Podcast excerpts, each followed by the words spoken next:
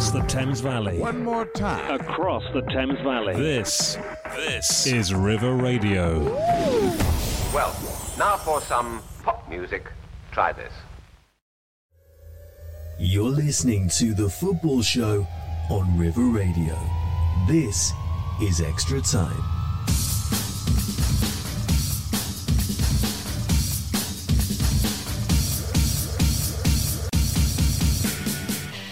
Hello and welcome to yet another episode. I'm Will Taylor, joined by Ben Green, and this is Extra Time.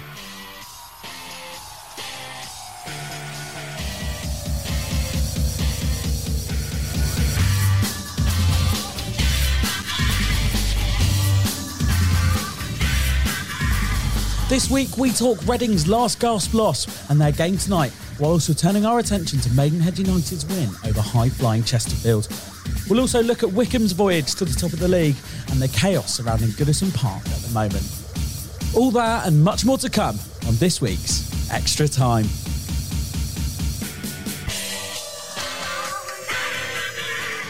Good evening, good evening, good evening. That's right, it's seven o'clock on a Wednesday night. Naturally, it's time for River Radio's football show. And naturally, it's time for me, Will Taylor, here on Extra Time for you. I'm joined by the wonderful Ben Green. And we've, sorry, we have just come off having a little bit of a laugh, haven't we? Because I didn't realise I'd said the word voyage in, in that venue. And it's, it's a great word. Well, it's not only that, Will. You've said last gasp loss. Yeah, I'm, can't- just, I'm wondering how many it. times did it take you to, to say that properly? Do you know what? You'd, you'd be surprised, mate. That's a first take, and that's what professionals No, do, I mate. don't believe you. I. Well, don't believe you. well, you, I guess we'll never know, will we? I suppose. ben, very warm welcome. Obviously, great to have you back in this year. It's just the two of us today, Hmm. isn't it? We're not joined by Ed, unfortunately. Very big shame. He's obviously a, a very valued member of our team. He has got some other commitments. Um, it's his birthday, isn't it? So, so it's. I don't see that as a valid excuse, Will. To be honest. Well, yeah, I mean, you broke your leg 20 minutes before the show, and Yeah, you're I was- sat I'm still- I'm in a lot of pain Yeah, you've not been to the hospital yet, have you? no, ain't had time. yeah, well, there we go, Ed. So, um, no, a very happy birthday in all seriousness, to Ed Talton. Um, and I'm sure we'll see you back again next week or the week after, whenever whenever you've stopped eating cake. I suppose that's that's your call, Ed. That's your call, mate. But no, a very happy birthday to you, and you are sorely missed on this show. Ben, obviously, we'll get into it in a second. Another win for Wycombe. Top of the league, a voyage, as I said. It's going all right, isn't it, mate? Ah, J- every week you ask me, and every week I'll have to play it down, but it's getting harder and harder to say to you, no, we're just going to get the playoffs. I am getting a little bit excited, I have to say, Will. Like you said, we'll talk about it further on in the, in the show, but the game on Saturday, there was a special atmosphere there. The first time I felt that in, in a long time, I have to say. it's almost like what you were robbed of when you did go up, wasn't it? Because you couldn't be there, and the fact that you your team got promoted to the championship at Wembley against Oxford, funnily enough, uh, same school. No, was it the same school line? No, 2 1. 2 1, 2 1 one, on the two, one, playoffs. two yeah. one in the playoffs. But but regardless, the fact that you, you couldn't be there at Wembley to see your team get promoted in what probably is the biggest game, or was certainly the biggest. It might be eclipsed this, this season. There's a good to fair chance, but what certainly was the biggest game in your history. That's got a sting, hasn't it? I mean, you, you- it was in the middle of COVID. There were restrictions everywhere. It was a bit of a nightmare, wasn't Yeah, it? it, it was bittersweet. Like you said, I've seen Wycombe play at Wembley once and we lost on penalties, which was the most heartbreaking. Yeah, was that the Joe Pigott goal for Southampton? It was the Joe yeah. Oh, that, that hurt me, and I didn't even. I 27 seconds left of extra time. You couldn't write it, could you? No, but, but- we know we know a little bit about playoff final loss on this show anyway, don't we? well, I, I, you know, the fact that you got on the TV and I saw your very upset looking face kind of made it better for me. But no, like you said, it was it was a great great day for Wycombe, a great day for the fans, but bittersweet because we weren't there. Mm. Um, we had a great sort of group of us. There's about 20 of us. I don't know if that's technically allowed, but we weren't not going to celebrate with everyone that we course, know. yeah, no, I don't understand But that. there just wasn't the same feeling. I know what you mean. Playing Oxford yesterday was almost like part two of that, Mm. and we almost beat them uh, in in similar fashion, really, in, in proper Wycombe fashion. Um, soaked up a lot of pressure and, and made the chances count. well, like you said, that you know may, maybe it wasn't allowed, it, but that- but you admit it. Um, Yeah, Good, good evening, Prime Minister. Yeah, evening prime minister. Yeah, yeah. We had cheese and wine there as well. Yeah. it was a work meeting, so it was fine. Um, I was I was just thinking last night. Actually, I was watching that um, that Chelsea. Well, I saw the highlights of that Chelsea Brighton game. Obviously, I was I was, in, I was, I was at the Maidenhead game yesterday. Um, Graham Potter, another great result for Brighton, and that they're sort of. There's a few teams normally, isn't there, over the course of a few years that become sort of Premier League stalwarts. They're not going to go down. They're probably not going to challenge that sort of top six, but they're a solid Premier League club. Brighton have gone from being always in that relegation battle under like your Chris Hughtons, for example, to looking like a really solid Premier League side under Graham Potter, haven't they? Yeah, I mean, it's funny you mentioned the Maidenhead thing. I, I got a very cold looking photo You from you last yeah, night.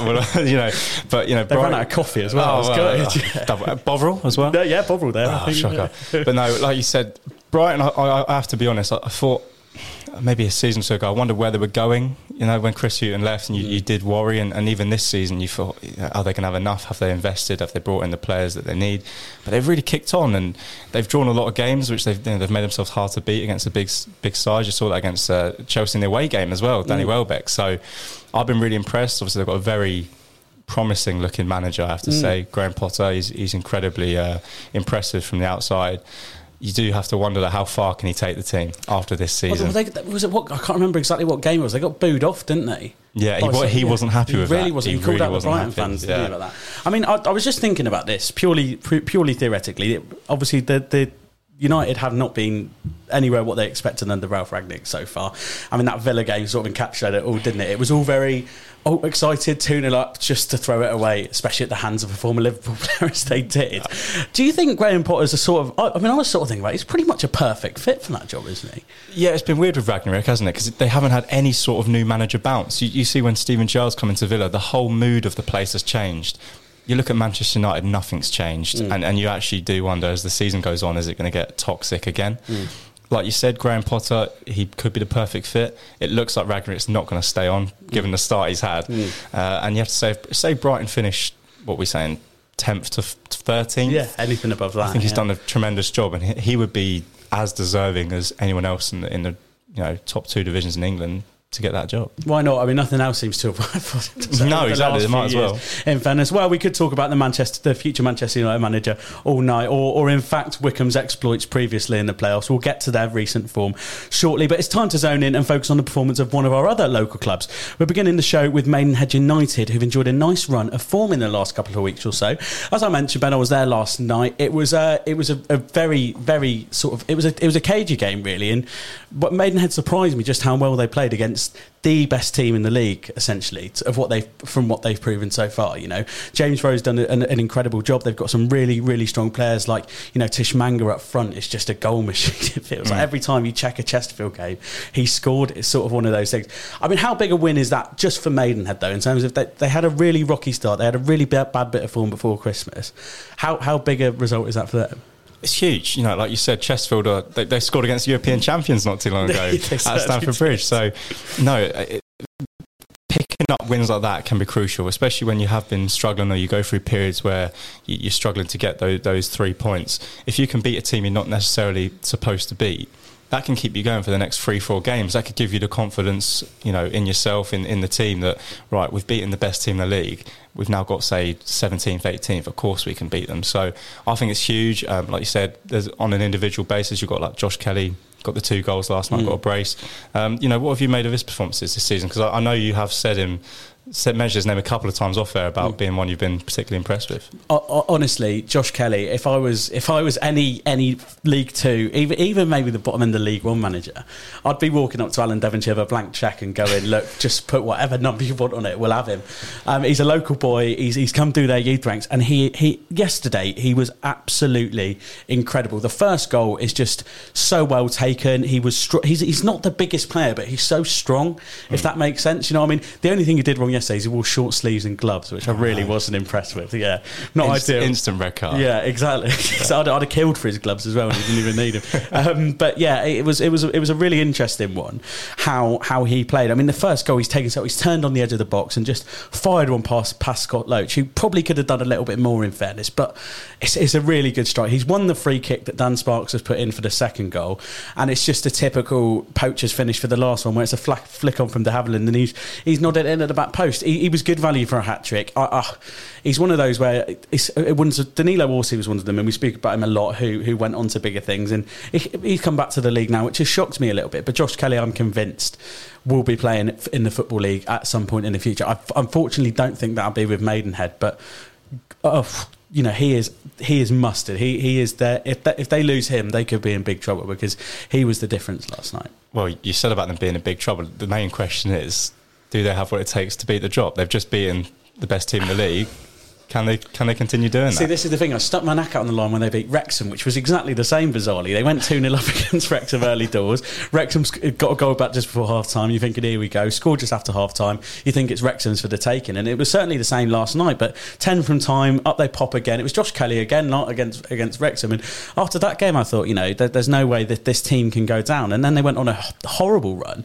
I, I, do think they, I do think they just have a little bit too much for the drop, though. I, th- I think they're they're just that level above, and you've got players like Josh Kelly. I mean, they had Remy Clerima, Clerima who plays in centre midfield for him.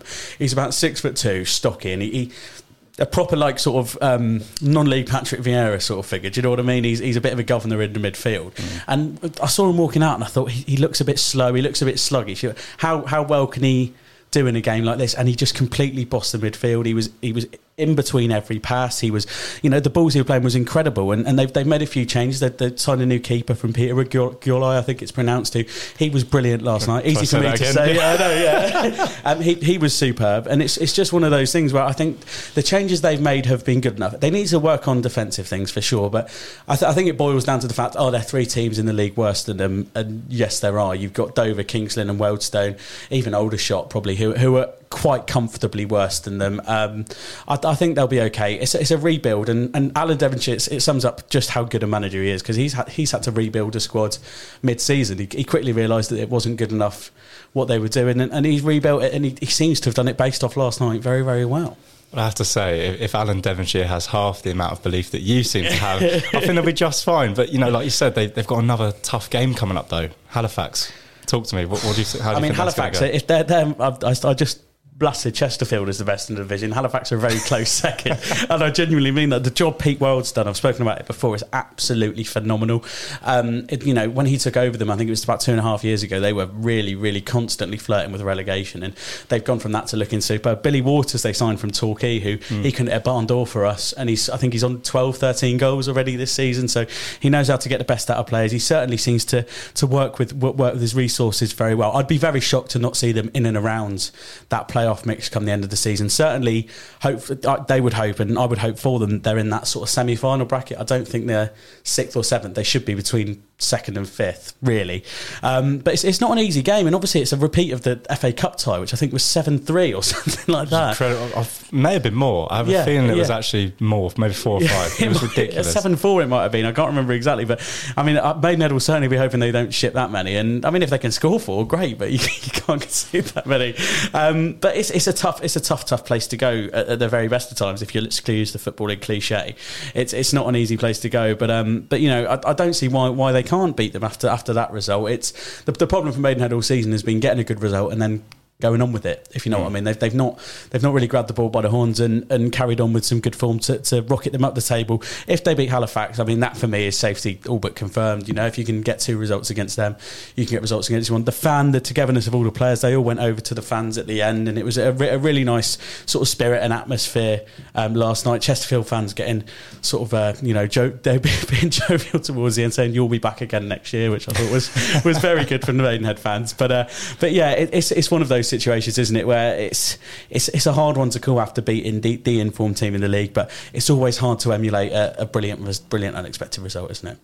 Yeah, that's that's the problem. Like you said, it's the consistency. If they can string four or five wins that could do them for the rest of the season. Mm. But the problem is, can they do that? String it together, yeah. Yeah, exactly. I, I, we've, I'm certain we've had this conversation about Maidenhead two or three times mm. this year where they've, they've, got a good result, and, and we've said, right, next week they just got to do the same thing, and they go and get beat, or they, you know, they, they draw the game that they should win, and, and that's the problem at this at that level. Sometimes you can struggle for consistency, especially a team at the bottom of the league where it feels like you're you're really up against it. If they can beat Halifax on the weekend, I mean, they could go on a run and find themselves comfortably beating the drop. If they lose badly, we go back to square one. Yeah. And that's the problem. That's the issue, isn't it? I mean, they'll certainly be hoping anyway that they can pick up a good result. And the mood in the Maidenhead camp is undoubtedly at a high. But the same can't be said, unfortunately, for another but another Berkshire club in Reading. Another loss against Middlesbrough last weekend. They were 1 0 up, I think, until the 85th minute um, in devastating fashion. Um, helped Borough come from behind to claim all three points against Reading. Rules now turn their attention to um, Luton at home tonight. But it's been nearly four months since Paunovic's men won at home. We'll be back to talk about them next. Across the Thames Valley. One more time. Across the Thames Valley. This, this is River Radio. Well, now for some pop music Try this. On River Radio, this is Extra Time. That's right, you're listening to Extra Time here on River Radio. And as I just mentioned, we're about to turn our attentions to Reading, who play Luton tonight in the EFL Championship. Um, as well as the on field issues that seem to be surrounding them, there's a few more issues as well. The club have stripped Liam Moore of his captaincy in a damning statement reportedly ordered by club. uh, reportedly ordered directly, I should say, by club owner Dai Yongge. Uh, our Reading FC correspondent Jacob Hawley caught up with Adam Jones from Tilehurst then, though, to hear his thoughts on another whirlwind week at Reading. I think it's uh, I think it's a shared responsibility type thing. I think you have to look at Veljko Paunovic in a way. I do feel slightly sorry for him because he's been dealt a really rough hand, kind of in terms of injuries and, and transfer embargoes and that sort of thing. Uh, but then you look at his style of play sometimes, and we're, we're sitting back a little bit too much for my liking. You know, the, the, days under Coppell and, and McDermott, we used to be on the front foot straight from the off. And I think you know, in some games it's been very different with Paunovic, and that's probably one of the reasons why a lot of people kind of want him to go is because they don't really like that kind of sitting back, especially when it's had so many consequences in terms of you know Derby County where they came back and, and Kidderminster as well. So um, you know it's showing that so you know he has limitations there in terms of sitting back too much, and it's costing us points, and that's um, you know one of the reasons why he's rightly being you know held accountable. Um, the players as well. I mean, we do seem to be very mentally brittle, and it, it doesn't seem to be a, just a Paunovic problem. It seems to be a problem from well over the years uh, with the players. So they've also got to take their fair share of responsibility too, especially the senior players as well that you know haven't really stepped up in recent games. I think John Swift's been very quiet. I think Danny Drinkwater hasn't been up to standard in the you know past couple of games. I don't want to single players out, but you're you're looking for your senior pros to step up in terms of that. But I do think as well that the, the problems are systemic. I mean, you look at the likes of Ethan Bristow starting at left back and, and Dejan Tetek starting at right back. I don't think that would have been a possibility. Okay, injuries are playing a little bit of a part.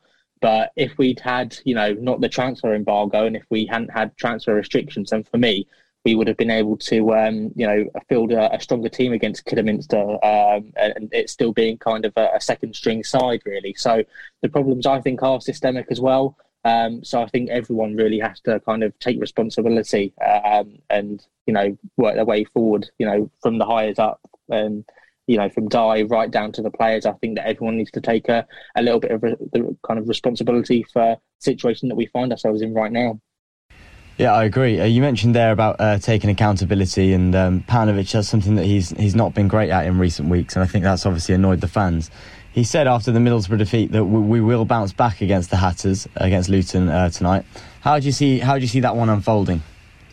I mean, it's such a difficult game to um, predict. I mean, I, for some or no reason, I have quite a good feeling about tonight, and I have no idea why. Because you know, going on a winless run like that, and, and already having an absolute nightmare start to to 2022, I guess in a sense is can it get any worse really? Um, so i think I'm, I'm, I'm reasonably optimistic about tonight. Do i think we could get all three points? I mean i'm not 100% sure. You know luton town obviously had a, a really good win at the at the weekend against um, afc bournemouth and a last minute winner as well. Whether that'll take you know um, whether it will take them out kind of mentally uh, that kind of last minute winner uh, i'm not 100% sure because uh, it can have a negative effect going through those type of emotions. But for us we've just got to be on it tonight, uh, right from kickoff, because you know they have some very decent players, the likes of um, Elijah Adebayo, who's going to cause major problems really for, for our defence. Um, hopefully, Michael Morrison is back, but you know that will be one hell of a baptism of fire if he's to come up against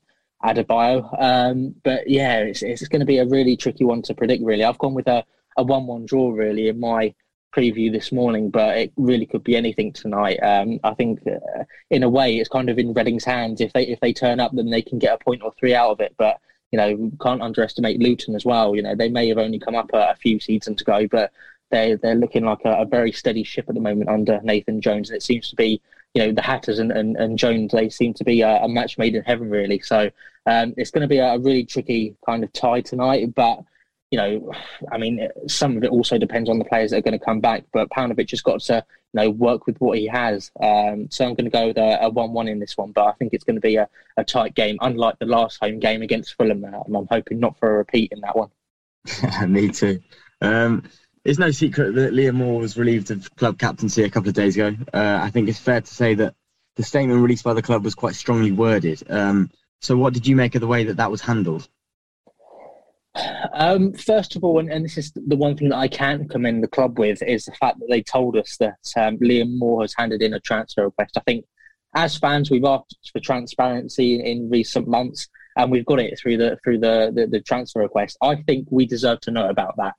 However, the wording, uh, in in some sense, I thought for me was a a little bit problematic, a little bit troubling for me because there seemed to be information buried within that statement. It seemed to be, you know, they said that, and then commend them for this as well, that, that they'd been speaking over the past few months about Liam Moore's transfer request. Now, I have absolutely no idea why Mr. Dai has kind of ordered that, um, you know, that statement to go out, you know, last weekend at that time, considering it's been going on for the for the past few months. I mean, there's stuff behind the scenes that could have happened, and I can't really say too much on that. Um, but it does seem troubling that it, it, was released months after they first knew about the transfer request. And it almost seems like a bit of a, a PR tactic in a way. Um, but obviously, things may have happened behind the scenes, and, and I've got to give them kind of the, the benefit of the doubt in kind of in terms of that one. Um, obviously, there was two really hidden messages in there. The, the, first one is the fact that they've they're backing Veljko Paunovic, um, which is probably a, a statement they didn't want to put out kind of on its own. I think that would have received a lot of backlash. So they kind of cushioned it in a way with the Liam Moore transfer request and kind of made that the, the main hook of the story. And also that it seemed a little bit like a propaganda really uh, regarding Dai and, and kind of praising the owner and that sort of thing. I've always been grateful that he's um, continued to invest in the club and, you know, it's clear that he is willing to invest, but still, I mean, I think it was a, it was, it was very, um, it, it praised him quite a lot and I think, you know, considering the problems we have at the moment, I don't think it was uh, the right time for that. So for me, um, I was a little bit troubled by those, you know, those messages being hidden in there. Um, and and the tone of the statement as well, I found was a, little bit unprofessional. I have to be quite honest with you. I'm, I do not like moaning about my own club, but it's um, yeah, the statement was was troubling in parts for me. But the the one main thing, uh, maybe not the main thing, but one thing that I can kind of commend the club with is, is the fact that they told us that uh, he'd handed in a transfer request. For me, that's something that us fans need to know. Definitely, yeah. And uh, and finally, with a you, you touched on it just there, but a number of players' contracts due to expire at the end of the season. Is there anyone that you'd be looking to sort of cash in on this January, or, or are we going to gamble and hope that they sign on, or perhaps keep us up and then leave? It's, it's I know that, that our two sides have really contrasting situations, you know, with, with Derby County. Um, you know, but I can compare the, the two clubs in the fact that there's loads of players out of contract in the summer, but we need to retain the, the, the core of our squad because we don't have really enough squad depth as it is to kind of cope with with the injuries that we do have, and that's been best represented really by you know not just recent weeks but recent months. So you know you, you'd look to keep the, the core of the squad together, um, but yeah, it, it is it is a tough one because I mean, are we going to be able to spend a lot of money from next season? Obviously, we've got the agreed business plan with the EFL, which means we can't spend too much. So there's kind of that kind of provides us with a reason to, to, to retain some of our key players. Obviously, it's going to be really painful when when a few of them move on in the summer, and I think that's going to be inevitable. I think Josh Laurent won't be here. Andy Yiadom, I think, would have moved on, and, and obviously John Swift as well amid great Premier League interest. So for me, um, I, would say keep the keep the core of the squad. I'd usually say you know cash in at the right time, but you know I think we're in a in a situation here where going down will be even more costly. So we've got to think about it financially and not just in terms of short term you know revenue, but also in the long term. So for me, I'd, I'd keep the the core of the squad together. Um, I think George Puscas perhaps we should look to cash in on. Obviously, he's not out of contract, I think, until 2023, but still, he's he's one player that I, I would look to kind of sell because it's clear that he, he doesn't really work well with a with a one up top. Um, and I think that's what Paunovic is going with for the foreseeable future. Obviously, there could be a, a managerial change next season or whatever, but it's just not really worked out with, for Puscas. And, and still, you know, with the the contract situation as well, he's likely to be in a on a reasonably high wage, and he's you know still reasonably valuable, perhaps with with 18 months left on his current deal. So he's one player that I'd be looking to cash in on. But in terms of players whose contracts run out in, in 2022, I'd, I'd be reluctant really to, to let many people go. There we go. That's Adam Jones there from the Tilehurst end talking about just how deep Reading's problems lie, and uh, it makes for grim reading, doesn't it, Ben? I mean, even just, just looking at it and just seeing it as it is is is terrible. They play at eight o'clock again tonight. If you're a Reading fan, you're really struggling to get yourself up and going for that, aren't you? Yeah, I mean, we we spoke in the break there about how that could well be the two the two single worst losing run in the history of football. losing to a National League North side in the FA Cup and then losing 7 0 at home. I mean, it's desperate times. Even, even the Middles result after to be Yeah, 1 0 up said- until 85 to 85 minutes and lose it. it- it's desperate, you know, and I I feel sorry for the fans because you get the sense with, with Derby, for example, there's a real belief whether what happens off the pitch will ultimately justify what happens.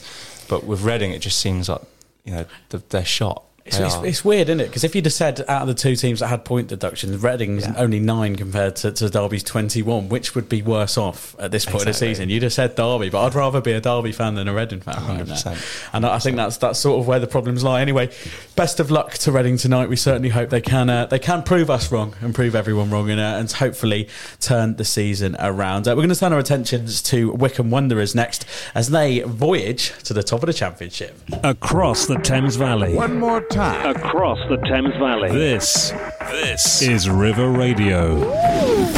Well, now for some pop music. Try this. The Football Show on River Radio. This is Extra Time. Welcome back. You're listening to Extra Time here on River Radio with Will Taylor and Ben Green. Remember, if you do want to get in touch about anything we've spoke about, be it Reading, Maidenhead, Wycombe, anything like that, even the national stories or the international stories for that, you can get in touch and tweet us at River Radio Live or send us an email to studio at river.radio. Now we are turning our attentions to Wycombe Wanderers, though, who picked up another three points against Oxford United last night, courtesy of another goal from Brandon Hanlan and one from Thompson too. The Chairboys have enjoyed a great start to 2022 and beaten so far this year in their bid for an immediate return to the Championship. We spoke about it a bit in the in the intro, Ben. Is it happening? Oh, do you know what? After Saturday, I got I got met when I was stood there and Gareth was walking around the pitch and the fireworks were going off. Our house was playing. I, I, I genuinely thought we're going up. you know, and that's the first time. Almost a tear in your eyes. almost a tear. yeah. Yeah. it's the first time this season that I've, I've really felt a belief amongst the terrace. You know, the supporters that we can do it. There was a great atmosphere there. It almost had like that special feel of this is a team going somewhere, and this mm. is one of those games that you're going to look back on. You know, at the end of the season, and say right, that's when it changed. I think the Sunderland game was huge. That was a massive change in mentality mm. to get something from that game.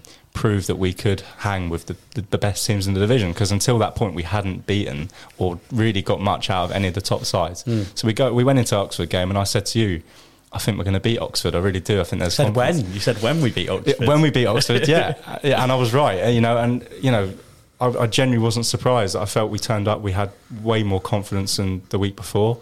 We had the belief that we could do something, and I, I think that result is absolutely massive. I think I think you might be right. I mean, it's it's one of those like psychologically going top of the league. I mean, it's it's a weird one, isn't it? Because it's it's such a horrible position to be as a football fan. Me for Torquay last year, top of the league at Christmas, ten points clear. It looked like we couldn't we couldn't mess it up. And What yet, went wrong? Exactly. Well, exactly. That's a story for a very different time. But you know what I mean? It's it's a horrible position to be in. Sometimes It- it's very rare that you'll see a team top from the start who will just go on to win it. it that that very rarely happens in any division.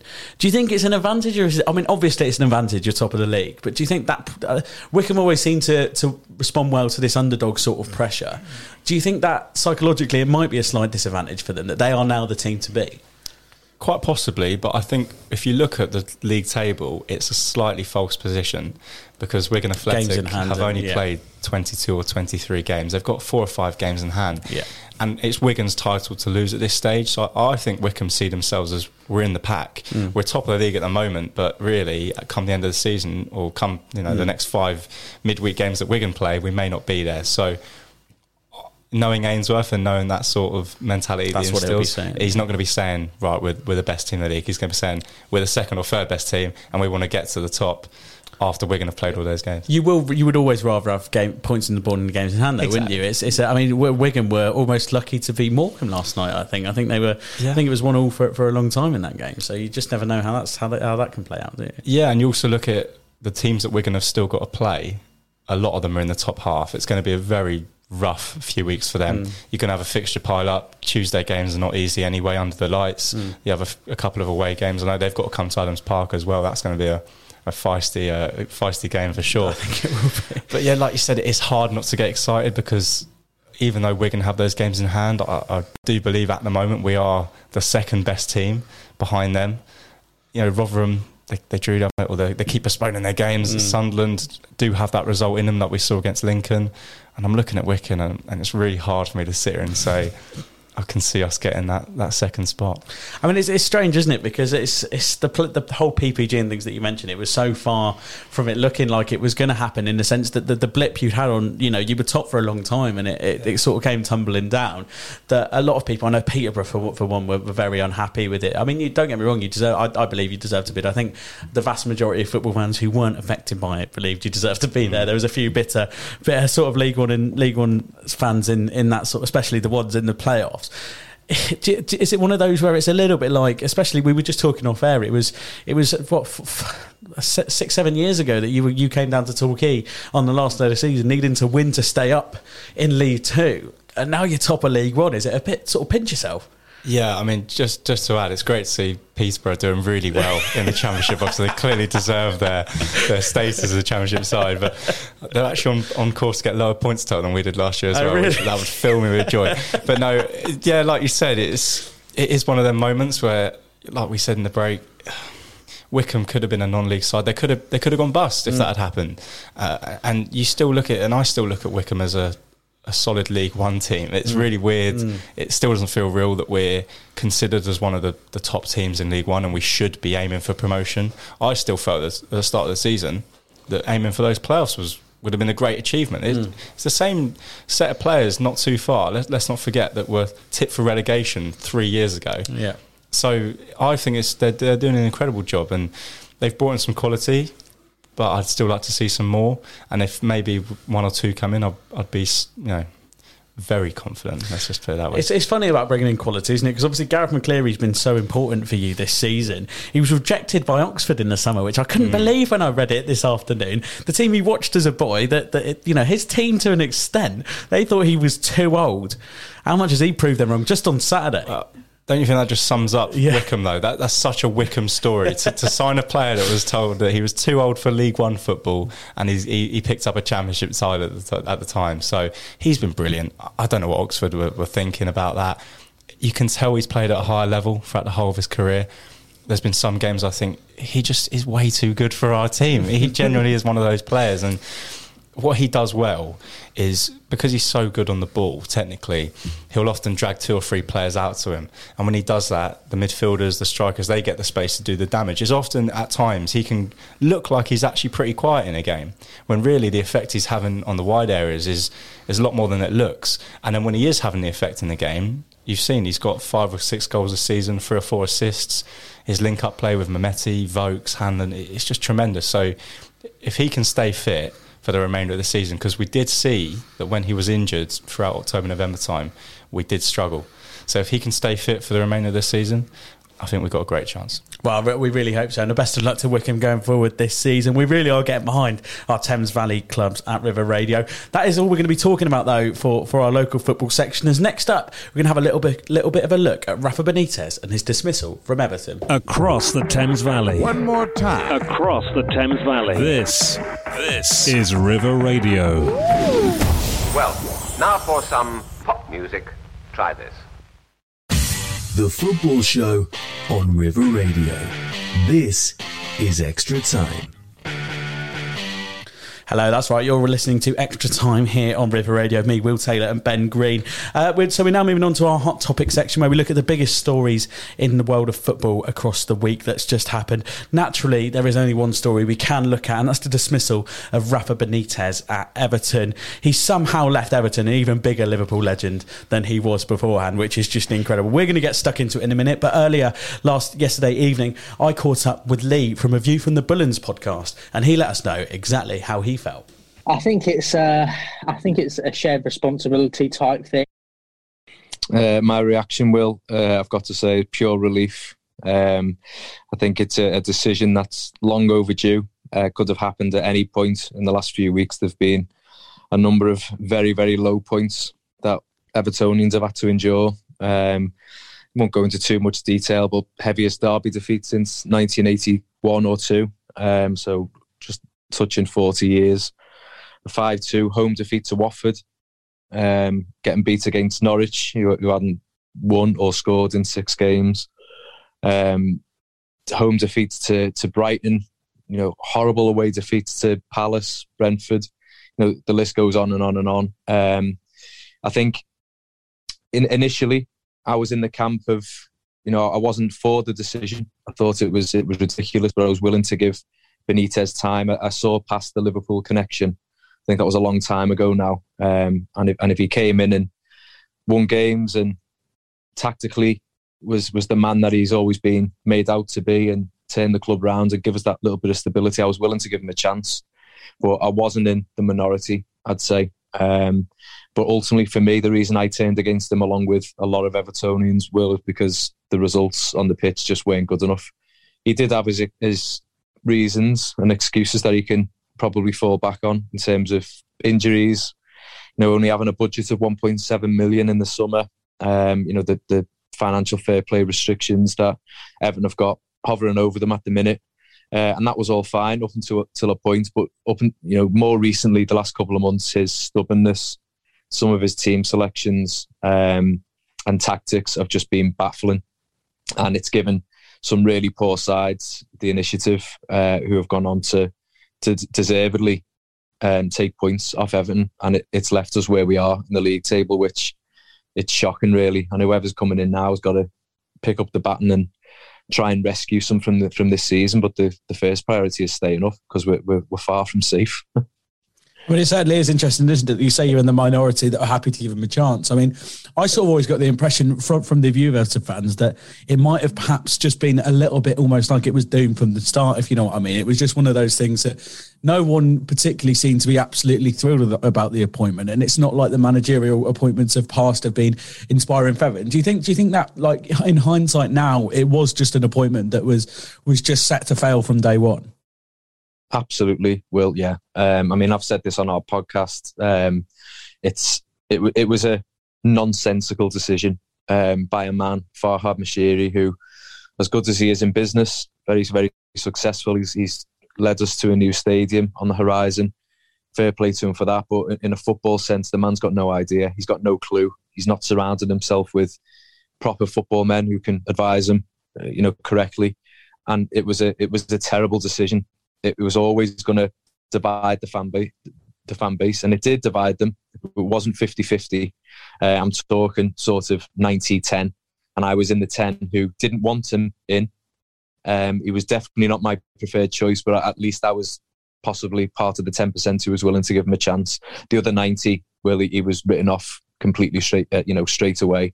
Just weren't willing to look past those Liverpool connections, the the sly digs, the comments towards Everton while he was Liverpool manager. It was just too much. Um, but I think a lot of the frustration didn't just emanate from that decision appointing Benitez. It was the culmination of so many bad decisions and ultimately where the club and the, and the squad had been left when Benitez was, was appointed. But he was never going to get the time and the leeway that other managers would have got. He was only ever a couple of defeats away from complete you know, disdain um, and ill feeling towards him, and that's exactly what happened. And Goodison Park and, and the away end, um, full of Evertonians, has, has, become very, very toxic in the past couple of weeks. And in the end, after that defeat at Norwich, his, his position was completely untenable because we were spiraling towards who knows what, and we're not safe yet. We just got to hope that you know this this decision is the start of a, a massive turnaround for Everton because it's we need it quickly. We just touched on it at the start there, which I find really interesting, is that the decision making doesn't seem to have been a particularly clear one, and there's not been a clear sort of game plan in, in that sense. Does it lie deeper than appointing Rafa Benitez the problem? And and how much of the board takes responsibility for this? Because it it can't be easy as a fan, like you said, the slide digs and stuff that he'd made over the years as as Liverpool manager to have that man then come in and, and lead your team. It it can't be an easy thing to say to see, but does the does the problem lie deeper than just appointing Rafa Benitez? Is there is there an infrastructural problem at Everton? Oh yeah, absolutely. Um, listen, that that was one singular bad decision, um, which you know we, we've we've now wasted six months as a result. But like you say, Will, the problems run a lot deeper at Everton Football Club. The board are a joke. Um, you know, we've we've actually got the smallest um, board of directors in the whole of the Premier League. Um, Marcel Brands was the was the victim of this strategic overview. I think they've called it, um, and it was ultimately a, it was a choice between him and Rafa Benitez, which makes what's happened next just even more bizarre. We've then gone on and, and agreed to sell Lucas Digne to a rival in Aston Villa, which again, two weeks before we've sacked Benitez, and that it was his decision. Um, it's just no one knows what to do, and it seems like no one talks to each other. The feeling amongst the fans is that the communication or lack of um, is is contributes to a lot of the frustration and the ill feeling from the fans towards the board. Frank Lampard and Wayne Rooney have both been mentioned as potential replacements as well. They they seem to be the two sort of big names in the hat at the minute. Would you be happy with either of those, or are there any other names that you've sort of that you've sort of heard that you think you think would be good appointments? I'd be personally. I think those two tick a lot of boxes. I think they would be good uh, appointments for Everton. I think um, other names not necessarily being mentioned at the minute. Um, Galtier, uh, the fellow who's took the Lille job in France. He's doing an amazing job. I wanted him in the summer. Um, and he, he's led them from sort of bottom of the league to second um, in France, but he's not. I don't think he's going to leave that position. Um, other candidates that have been banded around don't do anything for me really. I think the the two names Rooney and Lampard are the only ones that I'd really be comfortable with. I think we need someone who's young, hungry, wanting to prove themselves in that position.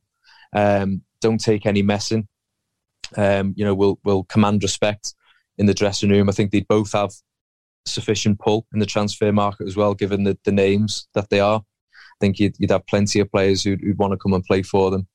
Um, and I think if you look at the job Wayne Rooney's done at Derby, it's absolutely remarkable. Just under the the most testing and trying of circumstances, um, it's he's done unbelievably well. I'm probably surprised a few people, and I've looked at a couple of his interviews of late as well, and I think he's improved with that respect as well. I think he comes across well. He's quite articulate, um, and I can just imagine him in the tra- in the changing room being a leader of men, and that's what we need. We need someone to rally this troop of, of Everton players who look so mentally fragile and mentally mentally weak at the minute. We go a goal down, Will, and you you can you can see in front of your eyes, you can see the the confidence seep out of so many of these players, and and you know the game's lost you know, there's very little chance we're going to get back into it.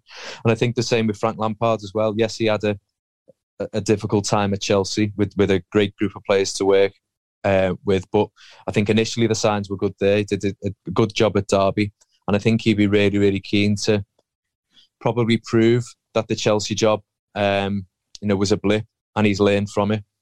And he, he's a great football man, very knowledgeable. I think people who have worked with him, played with him, have all said, you know, he, he's definitely going to go on to become a, a great manager. So, again, a, a, big profile and one I think that ticks a lot of boxes. I think if you were to ask Evertonians, the initial sentiment and the feeling that I'm getting from from Twitter and everywhere else is that Rooney probably edges it. Probably because of his Everton connections and, and he understands the demands of the fan base and stuff. But I think either of those two would be a, a solid appointment for me. Well, we certainly do wish Everton the best from everyone here with us at River Radio. Uh, and thank you so much for joining me, Lee. It's been an absolute pleasure. No, Will, thanks for having me on. Really enjoyed that. Thank you. There's Lee from A View from the Bullens podcast talking through his ideal candidates and, and what he thought of uh, of Rafa Benitez's reign. I mean, it's hard, isn't it? I mean, it's it's hard. It's a hard one for Everton, especially when you look at you, have seen highlights from the Liverpool game, and at half time they're singing Rafa Rafael Benitez um, in in joy of how much um, of a poor job he was doing there. A terrible loss to Norwich and stuff as well. I, I asked it to I asked it to to Lee, and he agreed as well. It was it was doomed from the start. That wasn't it. Oh yeah, hundred percent. It, never made any sense, and to be honest, it, it sums up the decision making at Everton over the last five years. It, it, was a decision from a group of people that, that don't understand the game, and, and, that's what's happened at that club. You know, they've spent a ridiculous amount of money, isn't it? Five hundred million pounds. Something stupid like that. I mean, it spent fifty on Gylfi Sigurdsson, for example. Well, didn't yeah. it? yeah. So we'll see how that went. Allegedly, I should say. But that you know, Iwobi springs to mind. That was, that was a terrible bit of business. Arsenal couldn't believe their luck with that. Yeah. Um, but no, it, it never made any sense. And and you felt like you like you said, as soon as something went wrong, the small you know they could have lost two or three in a bounce. That was it. That the fans were going to be on his back, and that's what happened. You know, Everton have been struggling, yes, but if it was another manager in the hot seat, I don't think he would have been given the boot just yet. a lot, a lot was put on the put on the, the lack of um, availability in the transfer window and all that sort of stuff. And I, I think for a while that was a justified argument. In fairness, and I, what I don't think ever helped was that it was a state they were led into a very false position at the start of the season, weren't they? They had a few good results that. I don't know how they managed them, and it, it ended up being against some what, what are poor sides now, or or certainly were at that stage of the season. That obviously led to it going a little bit longer. The thing I can't understand with it, and, and I'm sure you'll probably agree with this, is there, there was they they allowed him to make a lot of decision making mm. at the club. For example, Lucas Digne to Aston Villa for 25 million a week ago. Now he's been sacked, and Everton have lost for me their best player, other than maybe Richarlison. If why why would they allow him to do something like that if, if they didn't intend on seeing the project out? And and surely you know they had to take into consideration how they, they didn't even t- t- take into consideration when Benitez was appointed how the fans would feel. Yeah, well, but didn't they also sack their director of football? They, Yeah. and, and he was given a new contract six months ago. Again, you know, it just reeks of a club that unfortunately doesn't have people in place that really understand the game or know what they're doing. And we, we spoke about Newcastle and the war we have with them of is it going to be the same thing? You know, Rafa Benitez was never a long term appointment. Carlo Ancelotti was never a long term appointment. Ronald Koeman was never a long term appointment. When, when are they going to bring someone in? And it's interesting because I'm seeing Duncan Ferguson on the page. when are they going to bring someone in to do a long term project? Can, can Duncan Ferguson be that man? I'm not not so sure, but Well, I, I mean, I was going to say that, but I, I, I don't. I, I, I actually don't see why not. Because every time he's had a stab at the job, he's at least steadied the ship for the next manager that's come in. All right, he's not set the world alight, and he's not done, for example, what Solskjaer did when he was at United. Because he, uh, you had to give him that job at the time. You had to give Solskjaer that job, and he, he, all right, he's never done that well, but he's always steadied the ship, and that's certainly something he's going to do. And for me, with the new stadium on the horizon, and just ensuring they're a Premier League team being the absolute priority, give it to Ferguson until the end of the season. Give him a little bit. That sound that was so Andy Tate, wasn't it? that is what coming that to my was mind. so Andy Tate. Give it, give it Duncan Ferguson till the end of the year, let's say, because I don't want to sound too much like that again. Um, I can't believe I just said that. But regardless, if they if they give it to him and they let him have it exactly, you know, and, and employ his tactics, you know, he's going to be all right at signing players. He's a tough manager who who gets who, who knows the players. He knows what's going on inside out. Let him have it. Let him sort of just solidify and then go again. Because who are they realistically going to get in the middle of a season? Who's who's going? to... I know that Rooney and Lampard have been touted. Is it the right time to go for an experienced managers? Well, I, I think giving it to Duncan would give them time, and that's the important thing. He done a good job last time. I, there was calls last time when he, when he stepped in for him to take the, the role full time. He'd still probably have to prove himself again. You know, i- if he comes in, they lose. You know. Their first four, people could be saying, uh, you know, we shouldn't have done this, or they get to the end of the season and he, he struggled. People might be saying, okay, time for Duncan to move on. But if he let's say, for example, he takes Everton up to mid-table and they have a really solid end to the season. Why shouldn't they go with Duncan Ferguson? You know, nothing else has worked. They've tried all these. He's about the only thing that has. Other than, I mean, Exactly. Ancelotti did okay, but almost he's a brilliant manager, obviously. but- Ancelotti did okay for half a season, and Mm. he had some very good players in that period.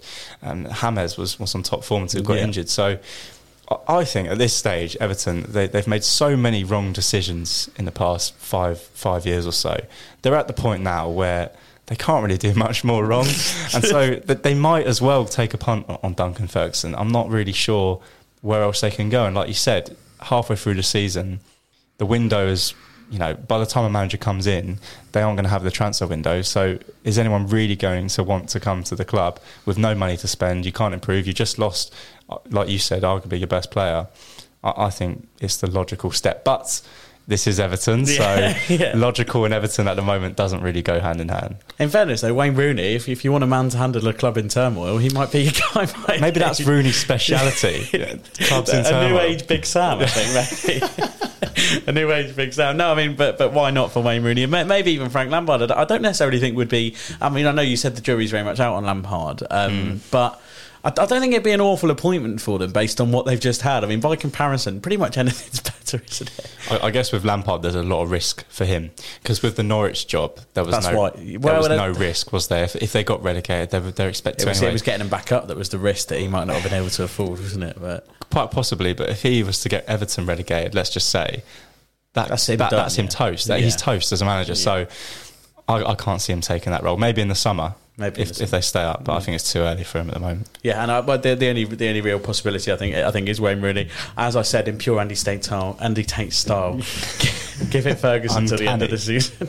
give it Ferguson till the end of the season. Uh, we are going to move on to River Radio's uh, biggest and I'd say most popular feature next. Well, a slightly awkward for wording, I suppose. it is up for debate. It's River Radio's unpopular opinion. Across the Thames Valley. One more time. Across the Thames Valley. This, this is River Radio. Well, now for some pop music. Try this. The Football Show on River Radio. This is Extra Time.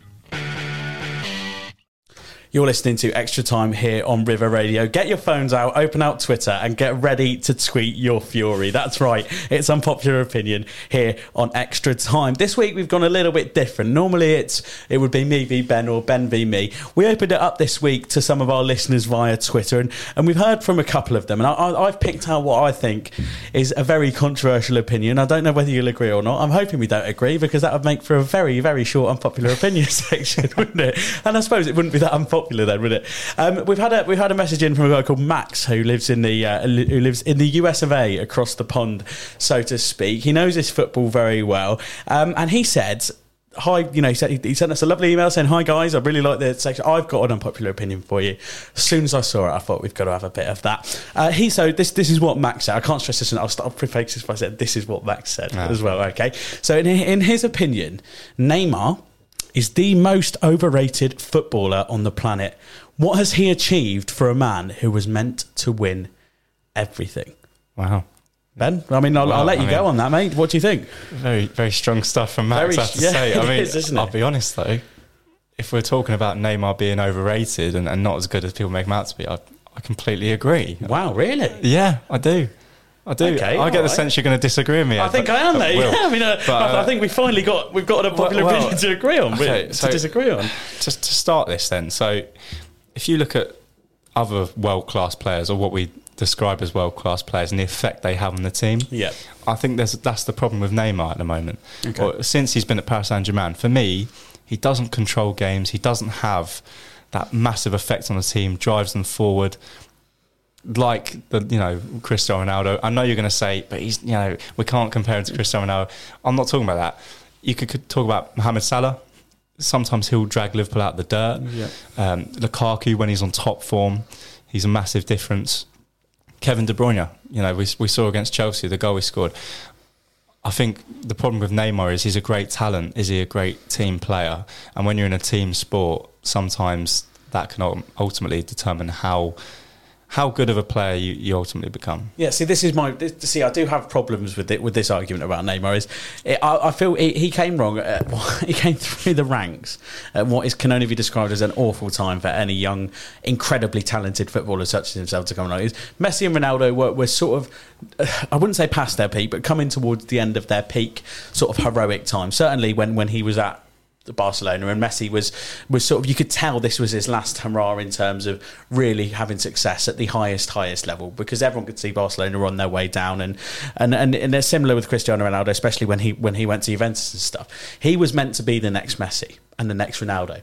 I think what we've realised as a sort of football society if you will over the last six or seven years is that there's there's no next Ronaldo or Messi. And I I, look, I know what you're saying obviously that and, and, and maybe we, we should have realised that earlier but regardless of, of what you say you spoke about your Salah and, and yeah Eden Hazard who's fallen off a little bit for example and, and these players who, who can you know sort of dig their heels in and change a game.